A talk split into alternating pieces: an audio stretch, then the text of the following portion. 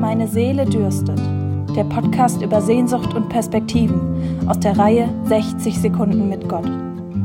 Heute mit Oxane Carmen Vogel. Hey Gott, erinnerst du dich noch an diese knallbunten Tetrapacks, die bei uns auf dem Schulhof total beliebt waren? Ihr Name ist allerdings echt irreführend.